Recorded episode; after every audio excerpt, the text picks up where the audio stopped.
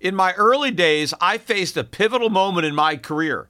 Instead of following the herd into traditional finance, I charted my own course. Despite skepticism, I founded my investment firm driven by a belief in economic truth and fiscal responsibility. Through perseverance, I established myself as a leading voice in finance, proving that sometimes blazing your own path is the best way to succeed. To get what you want, sometimes you have to challenge the status quo and blaze your own trail. That's what Harry's did. Seeing people tricked by expensive razors, Harry's took a stand. Instead of pricey options, they offer high quality razors at a fraction of the cost. That's why when it comes to grooming my face, I use Harry's. Harry's understands the value of quality without breaking the bank.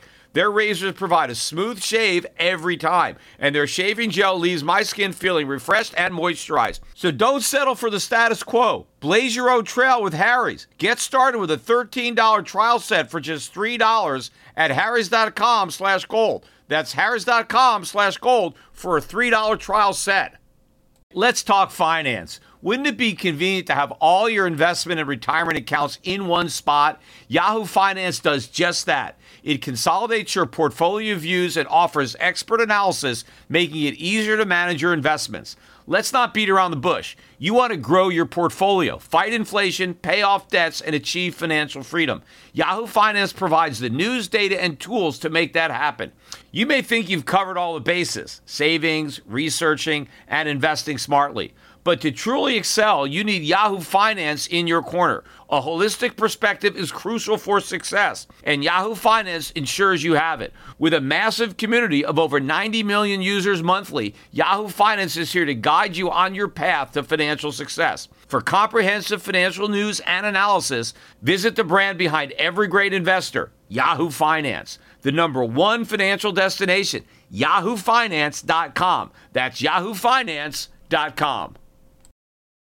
The Peter Schiff Show.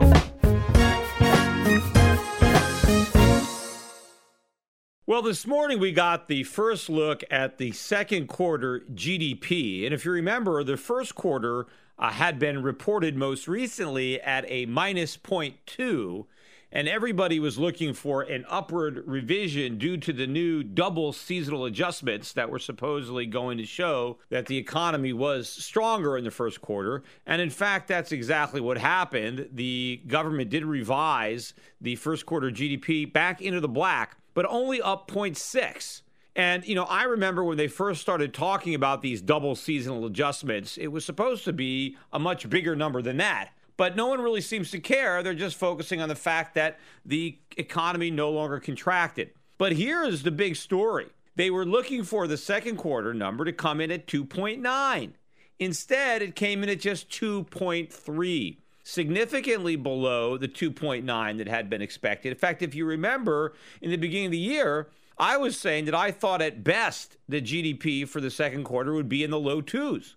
And that's in fact what we have. Although you never know, by the time they get finished with their revisions, we could end up being uh, below two uh, for the second quarter. So once again, uh, Wall Street and the Fed were much too optimistic on where they thought the second quarter growth was going to be. But it's more than just that, because not only did they revise the first quarter, they revised many, many years of GDP information, data. They revised up several first quarters, including that really bad first quarter we got in 2014, and they revised that to a better number, but they also ended up revising down a lot of uh, third and fourth quarters. And so the net effect of all these adjustments and the seasonal adjustments actually shaved almost one full percentage point off of US GDP growth for the past three years. Wall Street didn't care.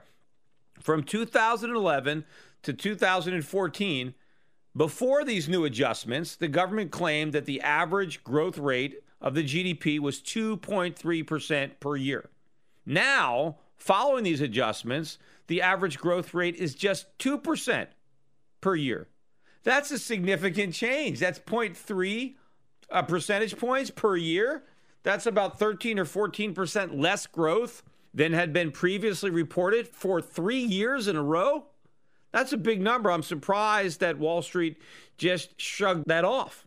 But also, let's look at the first half of this year. Because I remember when we initially got that minus number for the first quarter, people thought that we would have a big bounce back in the second quarter. Well, we didn't. Yes, the second quarter was better than the first quarter, but not a lot better 2.3. If you average the first half, the GDP growth rate was just 1.45%. That's it. I think this is the worst first half of the year that we've had, maybe uh, of the entire so called recovery. And my guess now is that with a second quarter GDP, which again, at best, will probably be in the low twos, at best, at best, if it's even that. But that would mean we'll probably end up with GDP growth for the entire year of maybe one and a half. And that would probably make it, again, the slowest annual GDP growth of the entire recovery.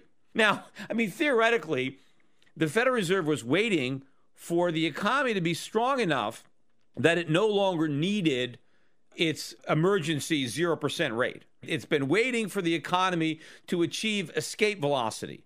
Well, it's waited until the economy was moving at the slowest velocity of the entire recovery. I mean, if we didn't have escape velocity when the GDP was growing faster than it is now, if the economy was too weak to raise rates from zero in 2014 or 2013 or 2012, given that the economy is much weaker now, why is it now able to sustain higher interest rates. I mean, they used to say, well, you know, we're going to take their training wheels off at some point. Well, we need those wheels more than ever before.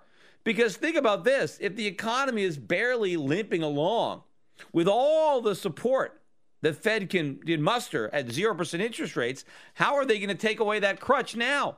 when the economy needs that crutch more than ever before. I can see if the GDP were growing at 5 or 6%, the Fed could say, you know what? The growth is now so strong, we could take away these emergency measures. We, we're at escape velocity, and maybe the economy will slow down a bit without 0% interest rates. But even if it slows down, you know, we're just stopping it from overheating. But if they lean against this recovery now, if they say, hey, the economy is growing too fast, we need to slam on the brakes now, we need to raise interest rates, and it's already slowing down, it's like they're gonna they're gonna push it down even faster. So none of it makes any sense, right? If it's about the economy, the economy again is at its weakest point of the entire recovery.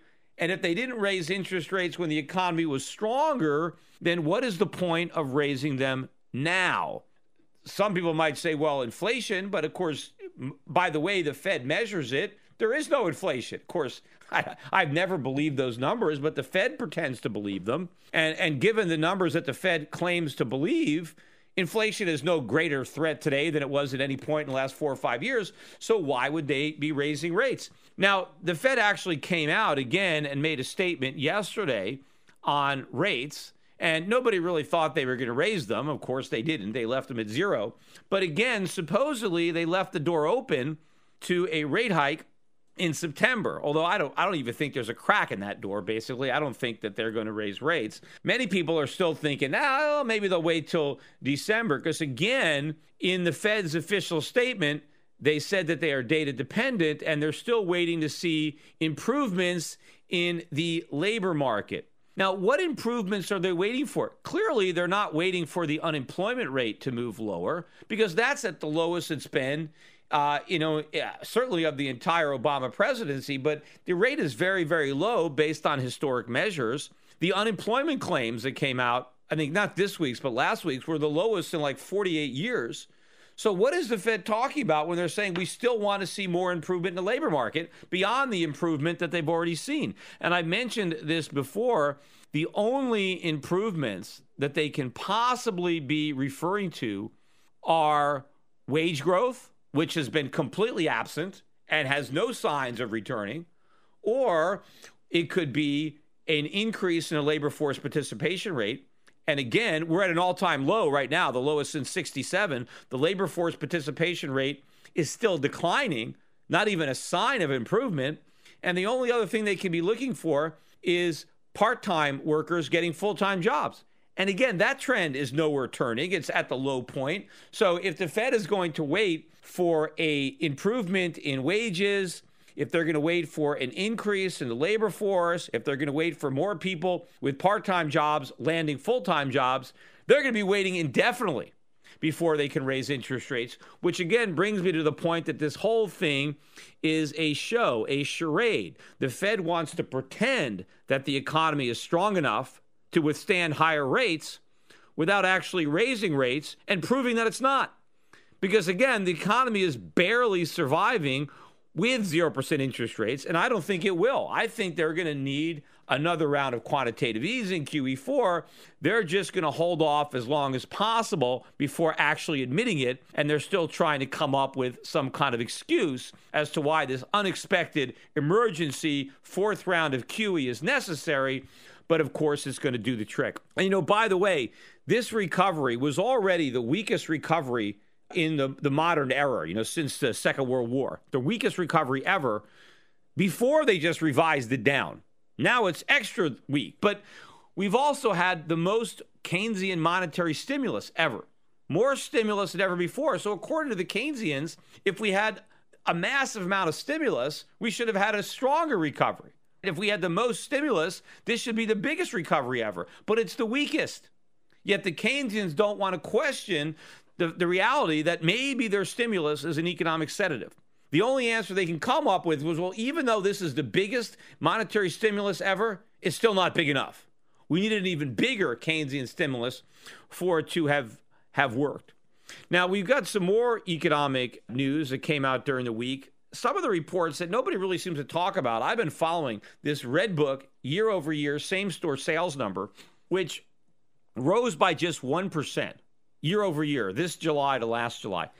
And this is the slowest annual increase in years. I don't even have the data. I'm not sure how far you go back, but I was looking at the last, you know, three years, four years, and this is by far the lowest. In fact, if you look at the same period last year, the year over year growth was about 3%. The same thing in 2013, July, year over year same store sales growth 3%. This year, it's, it's two thirds lower. It's only 1%.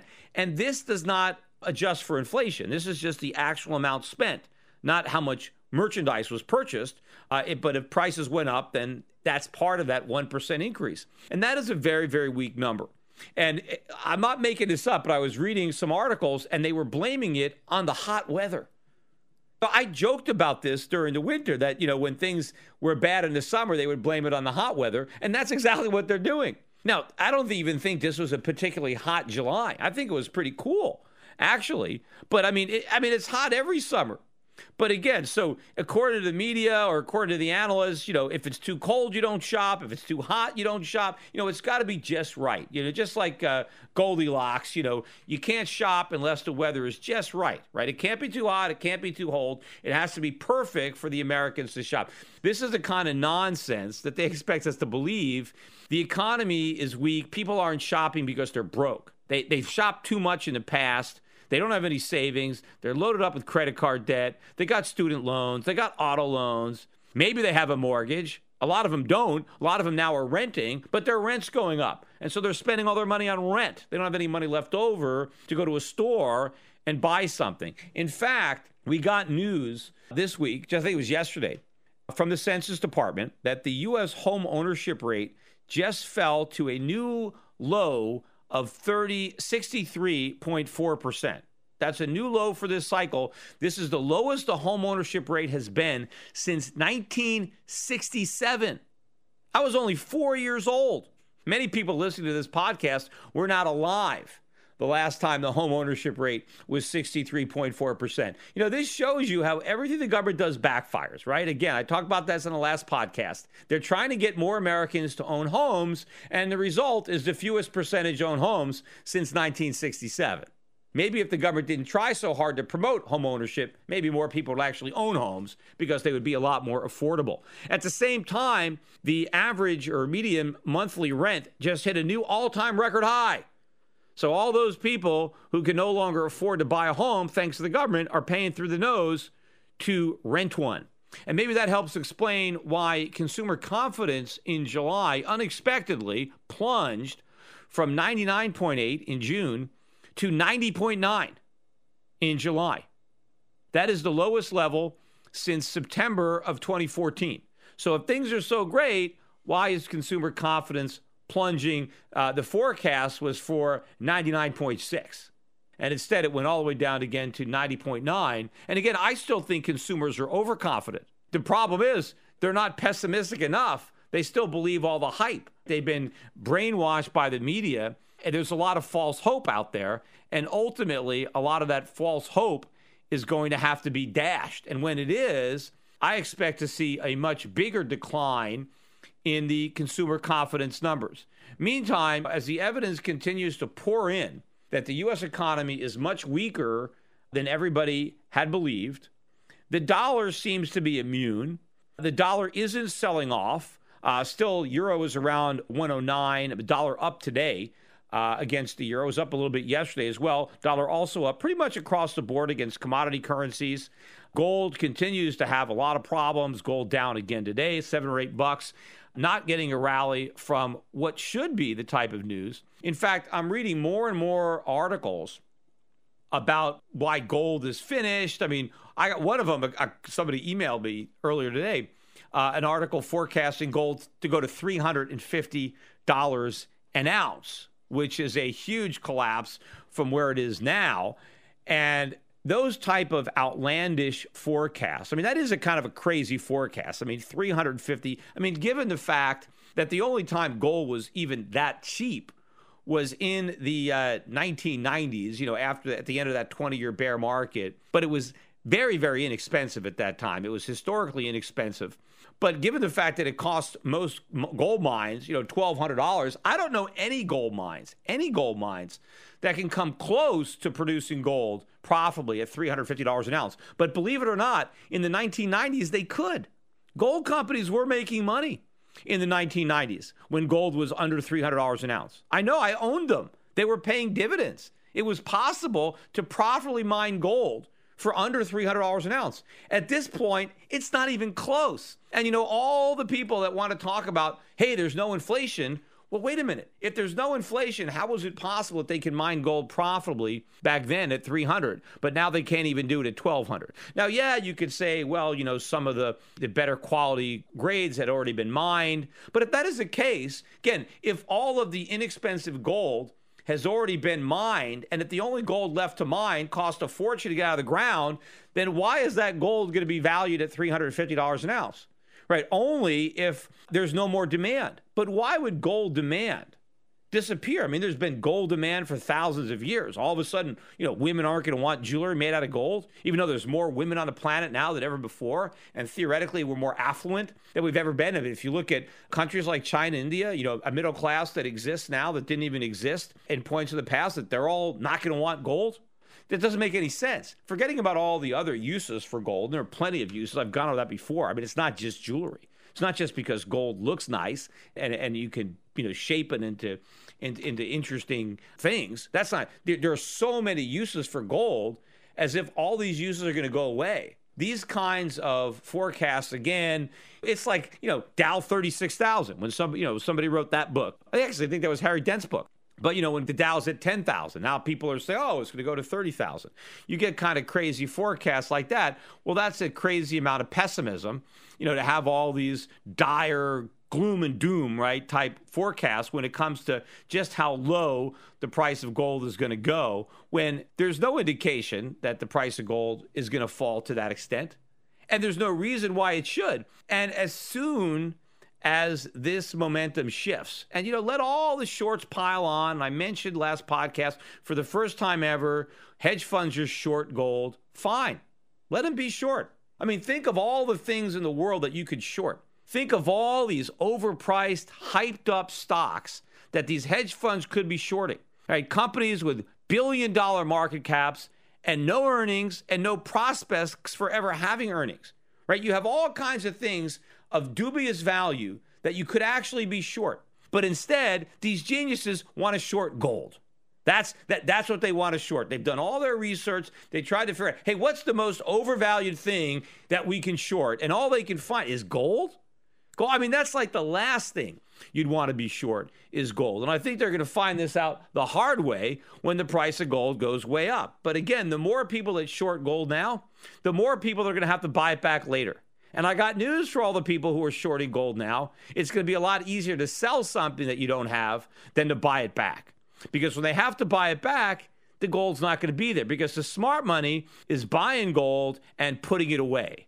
And if gold goes up 50, 100, 200 dollars an ounce, the people that are buying their gold now below 1100 are not going to be there to sell it at 1200 or 1300 because that's not why they're buying it. It's not the traders who are buying gold. The traders are shorting gold. It's the strong, long-term holders that are doing all the buying. Attention listeners, I have an urgent message for you. We're in the middle of a war. The global conflict is destroying the lives of millions without a single bomb being dropped. It's called the International Currency War, and your bank account has been drafted to fight. The victims in this conflict are our currencies the dollar, the euro, the yen, the pound. They are all heading to zero as irresponsible central banks compete to see who can print the most the fastest. But there's one form of money politicians and central banks can't destroy gold.